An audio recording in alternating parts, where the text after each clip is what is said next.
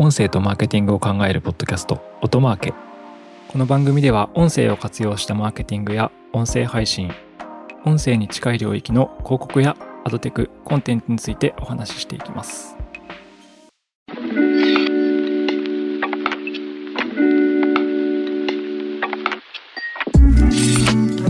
皆さんこんにちは。オドナルの八木大輔です。前回まで3回続いてデジタル音声広告、オーディオアドの、まあ、基礎知識ということで話をしてきました。で結構長く聞かれるコンテンツになるかなと思ったので、割とあの、ふざけないで、あの、真面目に話したっていう感じですね。で、今回以降はまた、ゆるくやっていこうと思います。最近あの、ライフハックを一つ見つけまして、まあ、ライフハックというか、休日の過ごし方なんですけど、音声コンテンツを聞きながら、まあ、ポッドキャストとかラジコですね、を聞きながら、皆さん自宅での時間を過ごすってことは、まあ、いろいろあると思うんですけど、私、あの、プラモデルを結構作るのが趣味で、まあ、趣味というか、だいぶあの、寝かしてて、プラモデル作る人わかると思うんですけど、まあ、積みプラというのがあってですね、あの、作らないんですけど、プラモデル買うんですよ。で、あの、買って家に積んどくんですよね。で、これあの、5年とか10年ぐらい積んどくんですけど、まあ、熟成させて、なんとなく積んどいて、あの、作りたくなったら作るっていうやつなんですけど、やってる人他にいるかわからないですが、ちょっと久々にあの、今は作る周期に入ってですね、あの、もう何年も前に買ったものとかを手をつけ始めてるという感じです。で、音声コンテンツってあの耳だけで楽しめるコンテンツなわけなんですけど、並行してあの手元で楽しいことしてたら最高じゃないかというところで、最近プラモデルの作業、塗装とか削ったりとかしながら音声コンテンツ聞いてるんですけど、これが最高ですね。あの、手元も楽しい、耳も楽しい、最高ですね。特にあの、難しいポッドキャスト、ビジネス系のポッドキャストとか聞くと、まあ、結構そっちに集中しないといけないんですけど、なんかラフに聞けるお笑いとかだと最高だなと思います。なんかステイホームの時間の過ごし方とかがすごい、まあ、求められてると思うので、ぜひ金曜日の夜にプラモデルを買い込んでいただいて、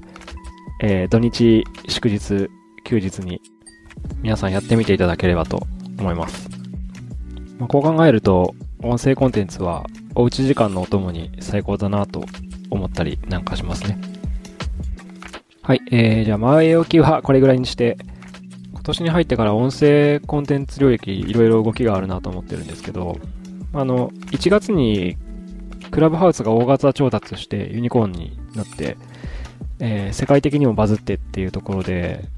結構大手のプラットフォーマーの動きも激しくなってきてるなというふうに感じてまして、今日はそんな中でですね、Facebook の動向について話せればと思います。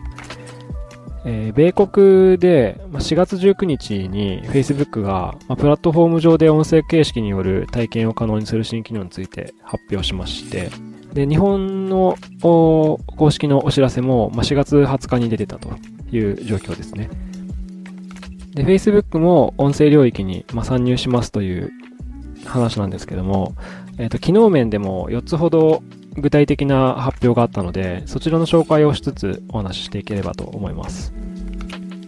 Facebook の4つの音声機能というのは、まず1つ目が、サウンドスタジオと言われています。まあ、要は配信機能ですね。配信機能をつけますっていう風に言っていて、音声配信の、まミキシング機能だったりとか、あとはコンテンツの BGM をつけられる機能。まあ、彼らが音も用意してくれるってことですね。あとはエフェクトだったりとか、サウンドエフェクト、ボイスエフェクト、あとフィルターのコレクションなんかも用意して、音声体験を楽しめるようにしますよと。あの、楽しく配信できるようにしますよって機能を用意しますと。これが一つ目の彼らが言っている機能です。続いて二つ目の機能は、まあ、サウンドバイトと言われている機能で、まあ、新しいソーシャルな音声形式と彼らは言ってるんですけど、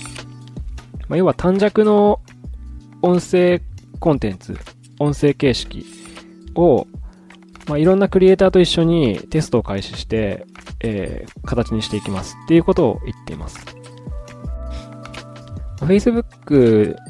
では、まあ、あの、ウォールで、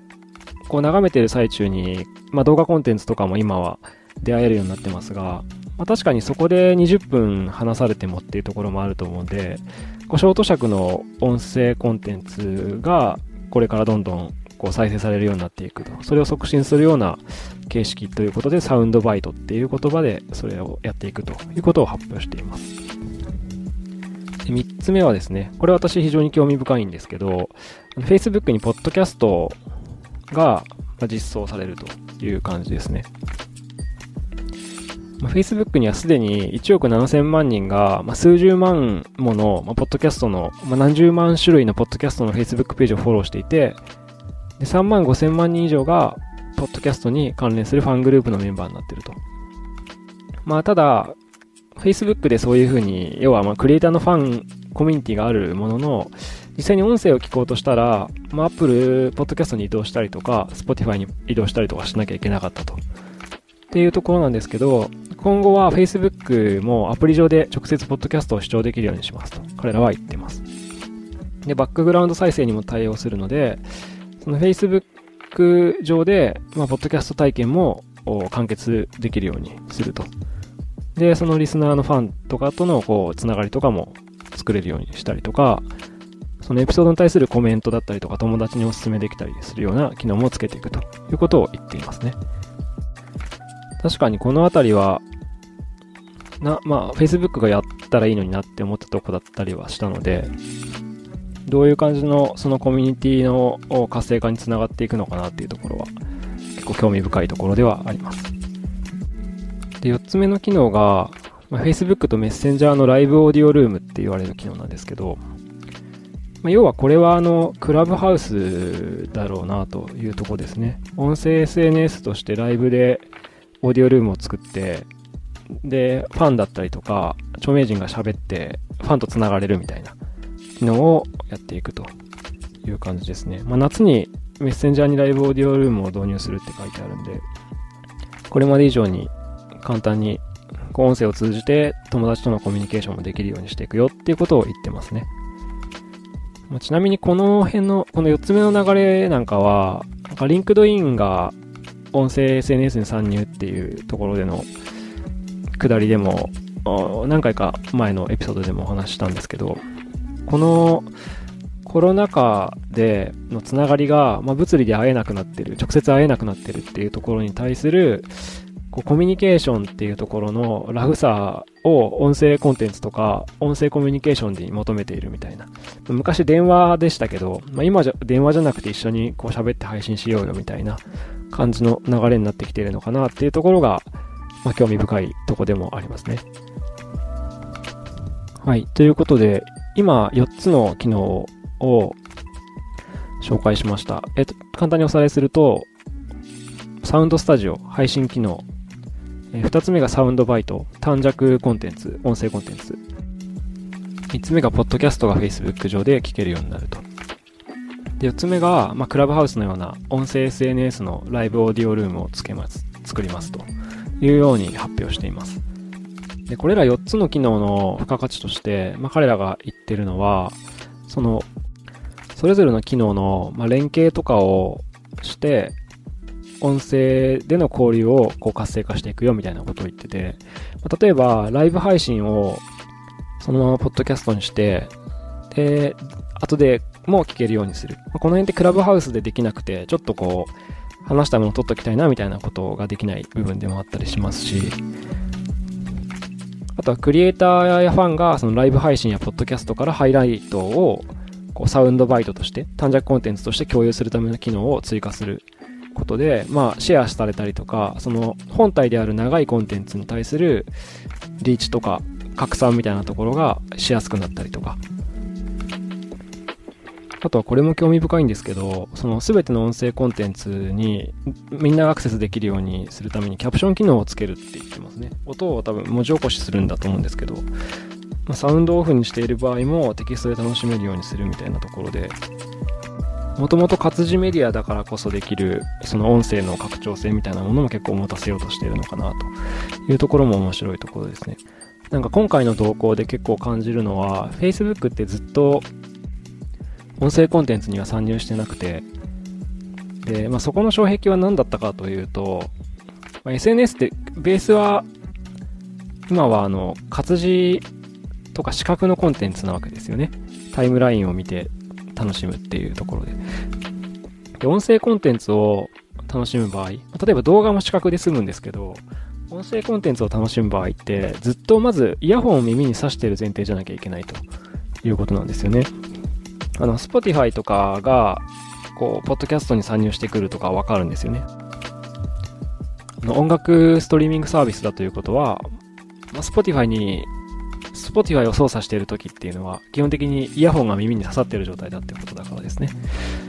で、このあたりで、あの、Facebook のような SNS は音声には、こう、入ってこなかったのかなと思ってるんですけど、まあ、いよいよもってクラブハウスのようなものが現れ始めてるっていうのもありますし、おそらくこのイヤホンを耳にずっと挿してるみたいなことが、あの、ポッドキャストの発展だったりとか、あと音声 SNS の登場なんかで当たり前にどんどんなってきてるっていうところで、そこに踏み込んできているのかなとも思いますし、あとは先ほど申し上げたところで言うと、まあ、究極イヤホンが耳に刺さってなくても、音声コンテンツをより触れやすく、接触しやすく、接触する、すごい新しい形みたいなものを生み出そうとしているのかなっていうところも、まあ、興味深いところだなと思って、今回の発表を見ていました。あとは音声 SNS の次の戦いの鍵にもなるポイントだと思ってるんですけど、あの、マネタイズですね。配信者のマネタイズっていうところで、まあ、音声 SNS に限らず、まあ、最近、また次回の音マーケでも話そうと思ってるんですけど、Apple が、ポッドキャストのサブスクにいよいよ乗り出してマネタイズの仕組みを作ろうとしてたりだったりとか、あとは Spotify も、まあ、広告の還元だったりとか、サブスクリプションのプランが作れるようにして換金するっていうことをやってると思うんですけど、クラブハウスも順次これをやってきますと言っていますが、今回の発表の中には、Facebook もクリエイターがその活動に応じて収益を得られるようなものを用意するというふうに言っています。これはあのファンがクリエイターに向けて Facebook スターというものをこう送れる機能っていうふうにもうすでに発表されてるんですけど Facebook スターっていうのはあのストリーミングを収益化できる機能だと彼らは言っていてまあギフティングですねまあ、要は投げ銭って言われるモデルですね。が、まあ、導入されるというふうに発表をされています。音声 SNS だと、まあ、スプーンとかに代表されるように、あのギフティングっていうのはかなりこう爆発力のあるマネタイズの手法の一つなので、結構他の音声サービスの成功事例とかもベンチマークしながらこういうモデルを用意したのかなというふうにも感じました。今回の Facebook の発表で感じたのは、なんか音声 SNS やるよって発表はしてたんですけど、なんかオンデマンドのコンテンツであるポッドキャストも抑えに来てたりとか、あとは短尺コンテンツっていう SNS、まあ、活字じゃないですね、この視覚の SNS に相性のいいようなフォーマットすら作ろうとしてるみたいなところで言うと、あの、ライブオーディオとオンデマンドと短尺っていう三軸すべてを本気で取りに来るんだなっていうところをすごく感じて、えー、Facebook の本気具合を改めて感じたように思いました。こういう大手プラットフォーマーが参入することで、確実にあの音声コンテンツに触れる時間っていうのが、人々の触れる時間っていうのが増える。まあ、要は、言い換えると、イヤホンを耳に突っ込んでる時間が増えるっていうことだと思うので、まあ、これは音声コンテンツ、音声メディア業界全体に対して、まあ、ポジティブな動きなのかなというふうには感じています。ということで、本日はこちらで終わります。